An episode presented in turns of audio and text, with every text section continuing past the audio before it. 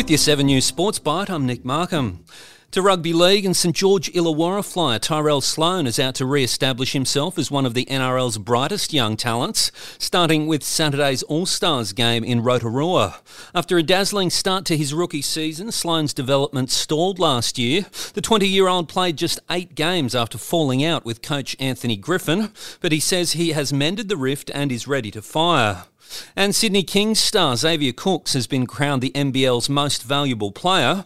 Cooks beat Bryce Cotton and Mitch Creek for the award, putting him in the sights of NBA scouts.